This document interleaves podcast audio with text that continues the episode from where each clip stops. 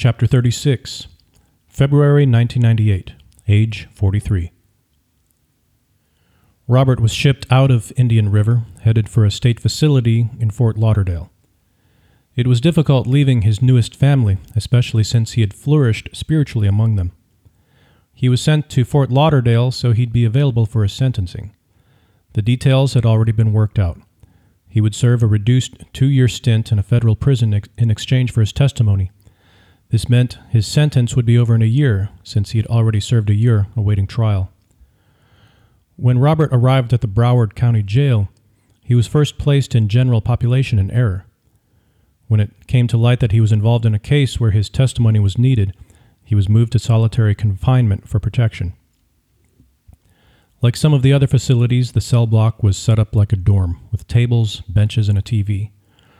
Along the perimeter of the room were eight cells. As it turned out, Robert was the only prisoner in the entire cell block. This was both good and bad. It was good in the sense that he could watch anything on TV that he wanted, which nowadays amounted to Christian shows, and bad because he had no one to talk to. Because of this, time seemed to drag. The evening after he arrived, just before dinner, Robert emerged from his cell wearing only a t shirt. Hey! Startled, Robert looked toward the gate that led into the cell block and saw the corrections officer looking at him, hands on her hips. She wasn't a very large woman, but her bark would have easily competed with the best of drill sergeants. Can you read? Can I read? Did I stutter? Robert held out his hands. Yeah, what of it? Do you need me to read something for you? She pointed to a wall near his cell. You need to read the rules after you put a shirt on. Why do I need to put a shirt on? I'm the only one here. It's a rule. All inmates must comply. Now get a shirt on and read the rules. Shaking his head, Robert went to his cell and put on a shirt over his t shirt, trying his best not to curse the woman. As he emerged from his cell, he looked to the gate. She wasn't there. Instead of going over to the wall and reading the rules, he laid down on the bench and started watching TV. If you would have read the rules, the booming voice nearly caused Robert to roll off the bench, you would have known that each prisoner must make room for the other prisoners on the bench. Are you kidding me? he said, dramatically looking around. There's nobody to share the bench with. You can't do that. You must comply with the rules. You are not special. Resentfully, Robert sat up.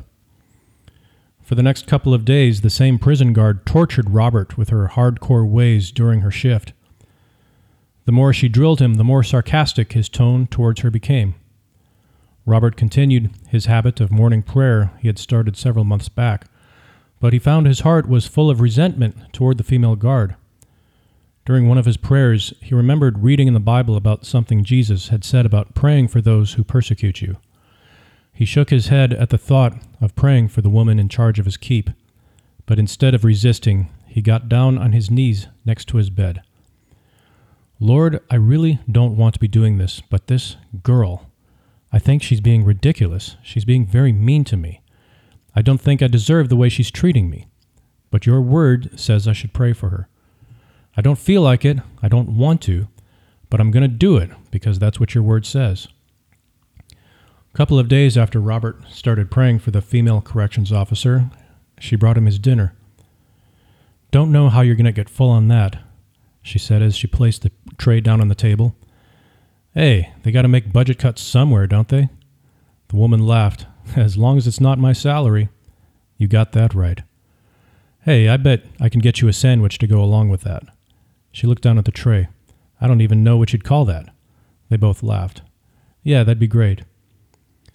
As the corrections officer left the cell block, Robert stared at the gate in astonishment and then looked skyward. He mouthed the words, Thank you, Lord. The corrections officer catered to Robert the rest of the week. After his sentencing, he was sent to the federal prison in Sandstone, Minnesota to serve out the rest of his time behind bars.